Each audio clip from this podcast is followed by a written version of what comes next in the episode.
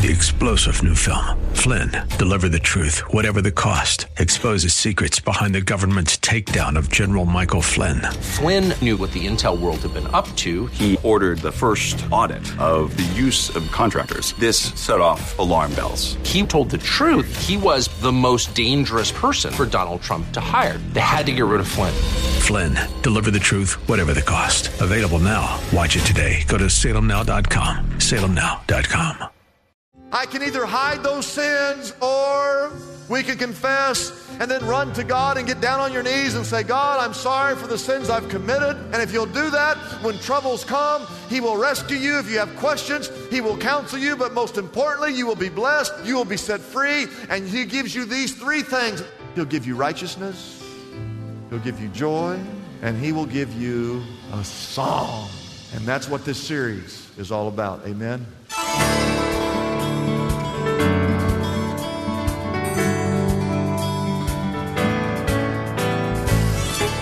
Again and welcome as we lift up Jesus with Pastor Dudley Rutherford. I'm Kyle Welch. If you've been searching for a place to be spiritually fed, you have found it. Like you, we believe the Holy Bible contains the spiritual nourishment we need to become faithful servants God requires to help grow His kingdom here on earth. This program is part of an outreach ministry from Shepherd Church, located in Los Angeles, California. Our teaching pastor is Dudley Rutherford, and we join him right now with today's message. Pick up your Bibles and turn to Psalm chapter 32. I want to speak to you today on the subject of setting the captives free. And uh, when we think of the word captive, we usually think of people who are involved in a war and who've been captured. It might be those who are in jail, who are in prisons, those on death row, those in local and state penitentiaries. I would suggest to you that when Jesus talked about setting the captives free in Luke chapter 4, verse 18, and really it's the heart and soul of what the year of Jubilee is all about, that setting the captives free is an analogy for those of us who've been captured by sin. Because it's possible for you to actually be in prison and behind bars with a life sentence without parole and yet, to hear the message of Jesus Christ, even though you're behind bars, life without parole, you can actually be set free from your past and free from your sins. It's also possible for you to be here in church today and you do not live behind prison bars. You think that you're free, yet you are held hostage and you are in bondage. You are held captive by your sin. That's possible. If you're here today and you're a prisoner of debt, if you're a prisoner of doubt, if you're a prisoner of fear, if you're a prisoner of your past, if you're a prisoner of sin, that today you can be set free. I want you to write this down. The Bible says in Romans 3:23 that all of us have sinned. There's a whole list of things in the Bible that God wants you to do. He wants you to do this, this, this, this, and you look at that and say, I know I'm supposed to, but I'm not going to do that. That'd be sin. Some things in the Bible, God says, do not. Do not do this, do not do this, do not do this. And you look at that list and you go, hey, I know I'm not supposed to do that, but I'm going to do it anyway. That would be sin. The Bible says that the wages of sin is death. The word wage is just like if you go get a job and you work, you earn. The, the, the, the earnings of sin is death. The wages of sin, the penalty of sin is death. The result of sin is death. The consequences of sin is death. The wages of sin is death. We've all sinned. Sin equals death. And what that means is physically, physically, whenever you engage in sin, it destroys your body here on earth physically, but it also means death means that you are spiritually and eternally separated from God. And uh, sin, sin is what keeps you out of heaven. Sin is what sends someone to hell. And I want you to write this down. We all have a sin problem, all right? And the one person we know that sinned a lot was King David, who wrote Psalm 32. Number one, write this down. The possibilities to comprehend. If you're here today and you're held captive by sin, if you feel like you're in bondage to sin, the first thing you need to know is that you can be set free. It is possible. This is not a fairy tale. This is not make believe. It's possible. Look at verse 1, the very first seven words. Blessed is he whose transgressions are forgiven. It's possible. that everything you've ever said, everything you've ever done, and everything that you've ever thought, it's possible. The possibility exists that you can be forgiven. I want you to look at the very last line of verse 2. It says, And in whose spirit there is no what? Deceit. What does that mean? Well, whenever you sin, first of all, it's in your heart, it's in your spirit, and then you go commit the sin. No one ever just commits a sin and go, Oh, what was that? No. It's always inside. You're thinking about it. It's in you, it's in your spirit, and then you go, okay, and then you go commit the sin. All right? And, and he's saying, not only will I forgive you, oh, praise God, you can be forgiven. Not only will I remove that from your record, but I'm going to get rid of all the residue of that sin, that deceit that's still in your heart. Even that can be removed. Can someone say, Praise God? The possibilities to comprehend. Number two, write this down. There is pain and consequences, though. And David says in verse 3, when I kept silent, when you hold that in, verse 3, he said, My bones, my bones. What happened to his bones? They wasted away. Now don't forget who's writing this. This is King David. He was in shape, he was an outdoorsman. He liked to hunt lions and bears, and he took after the sheep. He could spend all night on the hillsides. He was a rugged outdoorsman. He was hardy. He was healthy. He was also happy. Did you know that? David, David was known as the guy in Israel that could sing. He wrote all these songs and he could, I mean, he was the singer. He was the first Israeli idol, is what he was, all right? That's what he was. He was known all over Israel as a kid that could sing. And yet, here it says in verse 3 when I kept silent about my sin, this big, hearty, healthy, happy man, he says, My bones just wasted away and through my groaning all day long. Verse 4 he says, For day and night, he says, God's hand was heavy upon me. David wants you to know that there are some pain and some consequences when you hold that sin in that will destroy you physically and it also will destroy you for eternity. But praise God for number three. Write this down. Purity comes from confession. I want you to look in your Bible, verse 5, and tell me what is the first word. Just one word. What's the first word? Then.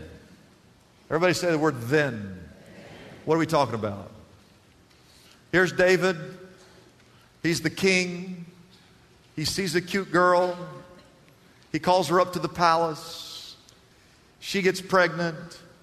He calls for her husband to come home. He refuses to sleep with her, so he's in trouble. He sends the husband back to the front lines where Uriah is killed. Everyone will just assume that they slept together, so David thinks he's, he's covered his sin. And as we've studied this and pieced it all together for about 12 months, for an entire year, David has held this sin and no one knows about it. There's no place you can run. There's no place you can hide. God sees all. God knows all. God understands all. When you, when you stole that money, God knew you stole that money. When you're engaged in sexual immorality, God knows about that sexual immorality. When you give that word of gossip, that juicy word of slander against someone, God knows that. The cursing or the joke or wherever you're, whatever you're doing that's wrong, God knows about all that. Confessing it is not the secret. Confession is when you say this, Lord, I confess, you're acknowledging, God, that I have done wrong and I'm sorry. You are a holy God and I'm not going to commit those sins anymore. I'm going to turn from my sin and I'm going to turn to you. That's what that means. And I said, I will confess my transgressions to the Lord. Uh, look, at, look at verse 5. When I acknowledge my sin to you. This says you've got to confess your sins to God. And God, it says, and you will forgive me of my sin and the guilt of my sin. You say, Preacher, that's the Old Testament. Well, don't you know that everything in the Old Testament points to the New Testament? Look at this verse in 1 John 1 9. If, everybody say the word if. If we confess our sins, he who is faithful and just, I'm neither, I'm not faithful or just. I'll tell you that right now. Only person I know that's faithful and just is God.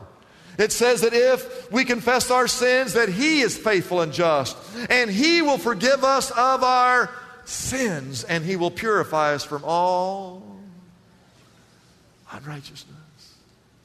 Which leads me to point number four. All right, all right. write this down, that God's provisions lead me to a time of celebration. You see, I, I'm going to sum all this up because I don't have time to go through all the text, but it's all there. I wrote it down in your notes so you can look at it. Uh, this does not apply to people who have, who have secret sins where God's hand is upon you. This applies to those of you that will acknowledge those sins and confess those sins to God. God's going to do all these things. He says, when the waters rise, He will rescue you. When you get in trouble, He says, I will protect you. When you get lost, I will instruct you. And when you have questions, He said, I will counsel you. And the last three verses, He basically says, it's up to you. Verse 9, write this down. It's in the Bible. He says, You can be a donkey if you want to. Now, if I was with my buddies, just some guys, and we were having a little Bible study, I would probably use another word for donkey. But I'm in mixed company and there's children here, so I'm just going to keep it a donkey, all right? But David says if you want to keep that sin inside, keep God's heavy hand, if you don't want forgiveness and freedom and to be set free, you know what you are?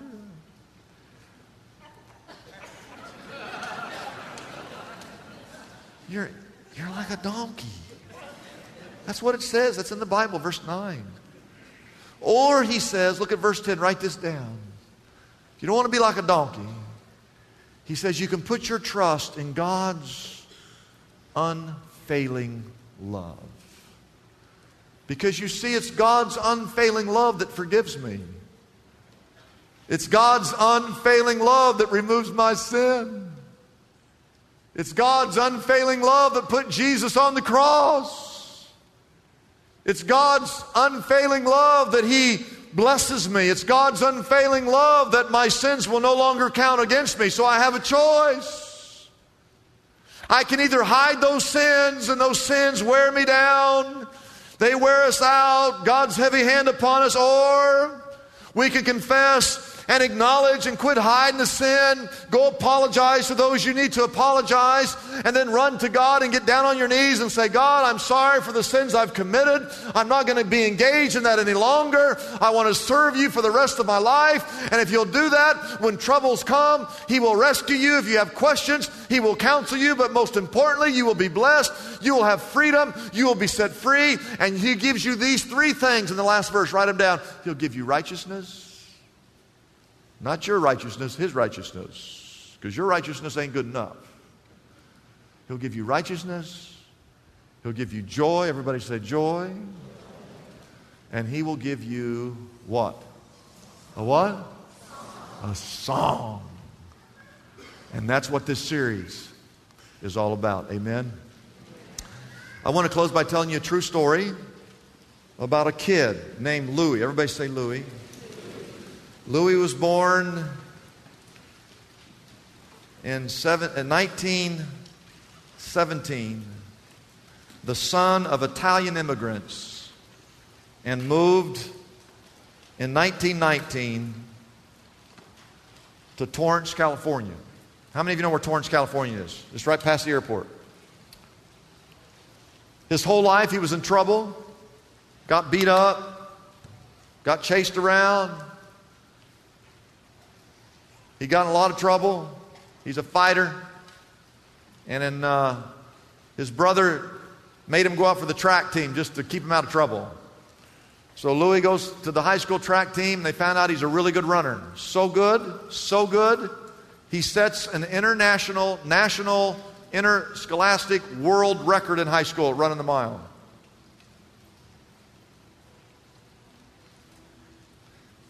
Somehow, he gets a scholarship to USC.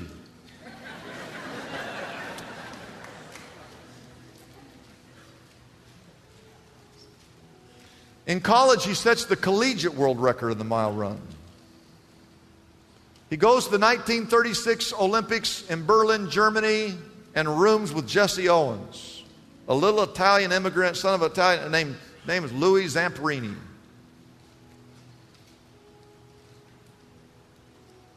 This is all about 19, that was 36, about 1941, World War II's uh, going on. Louis uh, and, uh, signs up for the United States Armed Forces and becomes a part, a part of a, a flight crew flying B 24s. And one day, his plane crashes 800 miles south of the Pacific Ocean, south of, a, you know where the Hawaiian Islands are? His plane goes down 800 miles south of Hawaii in the middle of the Pacific Ocean. The plane crashes. Somehow he, he survives the crash, but he's in a seatbelt and he's got all these cable cords around him in the wreck and he's stuck and he's trying to unfree himself and he can't do it. The plane starts to go down. He takes a big breath. After all, he was an Olympic runner. He's got big lungs. Takes a big breath of air, and the plane starts to sink, and he goes, I can't believe this. I, I survived a plane crash in the middle of the Pacific Ocean, and now I'm going to drown. And he passes out. And he doesn't know what happened. Something happened to him, and he, he came through, and he was, compl- the, he was completely free. And he swims up to the top, and another piece is coming down and gets caught on his ring, his USC ring. That's why you should never wear a USC ring. and uh, it takes him back down. He's got to pull himself up against the gravity of the plane, pulls himself, unhooks the ring, and swims to the top. He gets up there, and the waves, there's water, there's oil, there's a, some engines, part of, part of the plane. He looks over, he sees two of, the, two of the 12. Two other guys of the 12 guys survived. The other guys all died. And he looks over and he sees a raft. He's got to make a choice. Do I go to my buddies or I go to the raft? I go to the buddies, we're all three going to die. If I can catch that raft, we might have a chance. So he starts swimming. He's Olympic swimmer, He's Olympic runner, got lungs. He swims, he swims, but the raft goes further and further away. Someone had tied a hundred foot rope, though, on the end of the raft, and he sees the rope going by, and he reaches out and he grabs the very end of the rope, and he rescues, pulls himself, gets in. The whole book, there's a book written about this called Unbroken. Without a knife, no food, and no water. Well, they had, they had some candy bars, but the first night, one of those two guys ate all the candy bars the first night. So now they have no food. The longest anyone who had ever survived the middle Pacific Ocean in a raft was like 25, 26 days. Louis Zamperini, in fact, the guy that ate the chocolate, he ended up dying. They drifted for 47 days, some 2,000 miles. Everyone in the United States government, his family, everyone assumes that they're dead because you wreck in the middle of the ocean, no one knows where you are. For four or five years, he's a prisoner of war, where every day he's beaten, he's kicked, he's tortured. When they picked him off, off, off the raft after 47 days, he weighed 86 pounds.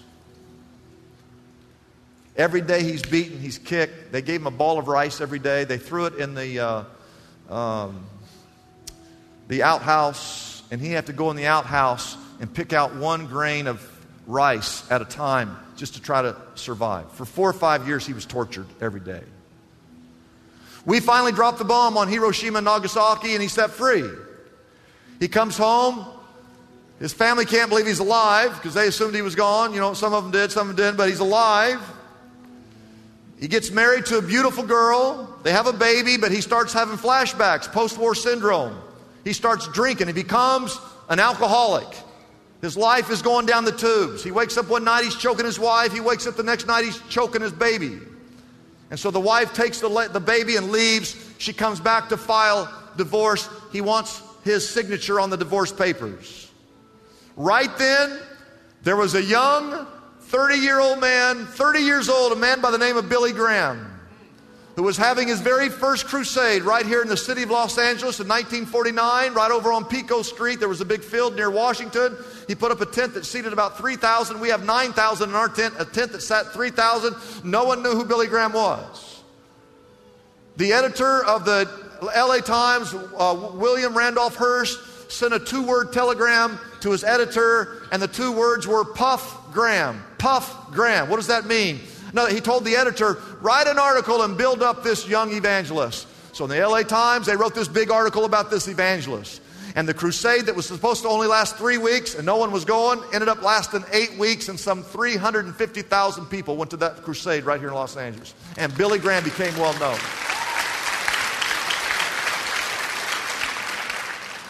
As she comes back to sign the divorce papers, the next door neighbor in a little tiny apartment a young couple who'd been hearing them fight through the night said, We're going to the crusade tonight. Why don't you go?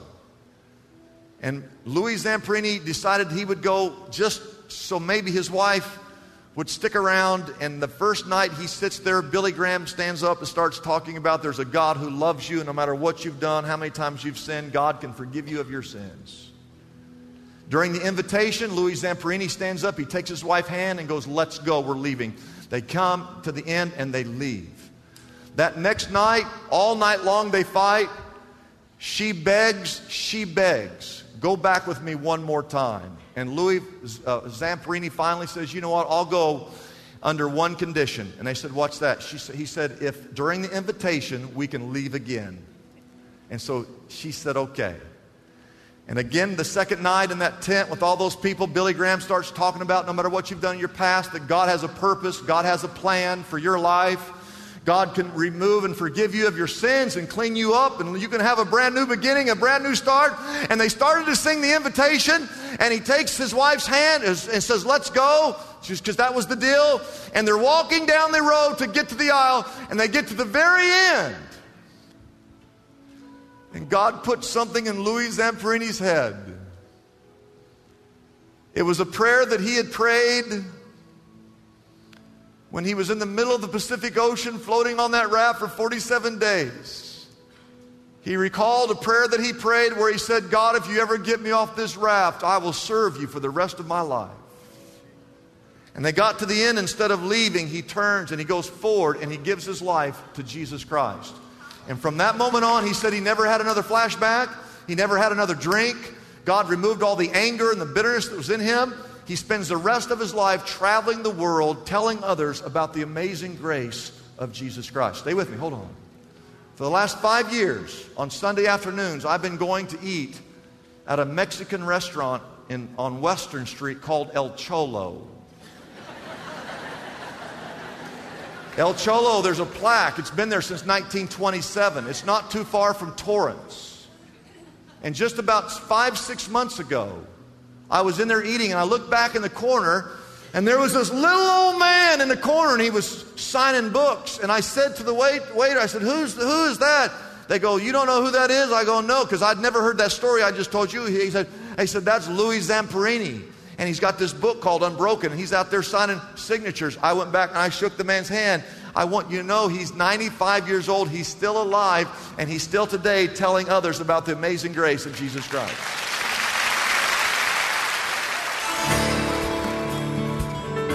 It's a blessing for us to bring this program to you every day.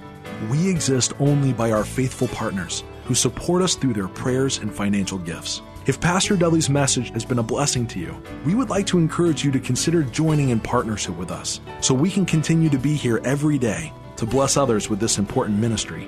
Your gifts, whether large or small, are greatly appreciated and go directly to help keep us on the air. You can find out more about supporting us by calling our toll free number, 888 818 4777. That number again is 888 818 4777. We have operators standing by and ready to take your call. You can also support us by going to our website, liftupjesus.com forward slash reach. That address again is liftupjesus.com forward slash and then the word reach. Wouldn't it be great if there were accessible answers to our spiritual problems? Just like there's a smartphone app for calculating a tip or getting directions to a local store. Most of us have heard the phrase, there's an app for that, popularized by the creators of the iPhone. Well, God has an app for the common problems faced by Christians everywhere. Are you stressed out? God has an app for that. Problem with crude language or gossip? Struggling with prejudice? Brokenhearted? Anxious? Or depressed? God has an app for that too. Pastor Dudley's book, God Has an App for That, is available now for a gift of any size to the Lift Up Jesus ministry. This helpful resource can be yours right now by calling our toll free number, 888 818 4777. That number again is 888 818 4777. You can also get God Has an App for That on our website, liftupjesus.com. That address again is liftupjesus.com. Come and explore the book of James and discover God's user friendly solutions for some of the biggest challenges we all face daily. Get your copy of Pastor Dudley's book, God Has an App for That, today.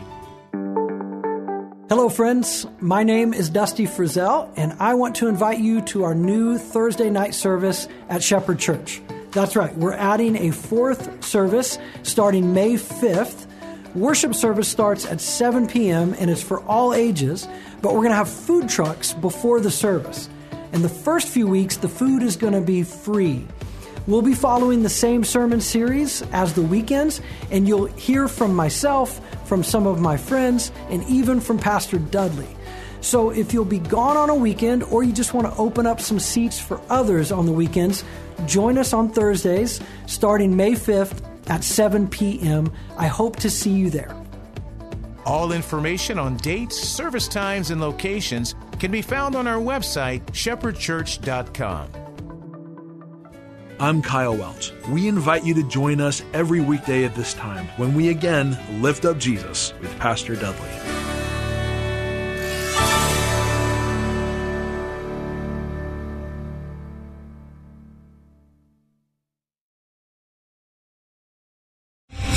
Star general Michael J. Flynn, head of the Pentagon Intelligence Agency, knew all the government's dirty secrets. He was one of the most respected generals in the military. Flynn knew what the intel world had been up to. He understood its funding. He ordered the first audit of the use of contractors. This set off alarm bells.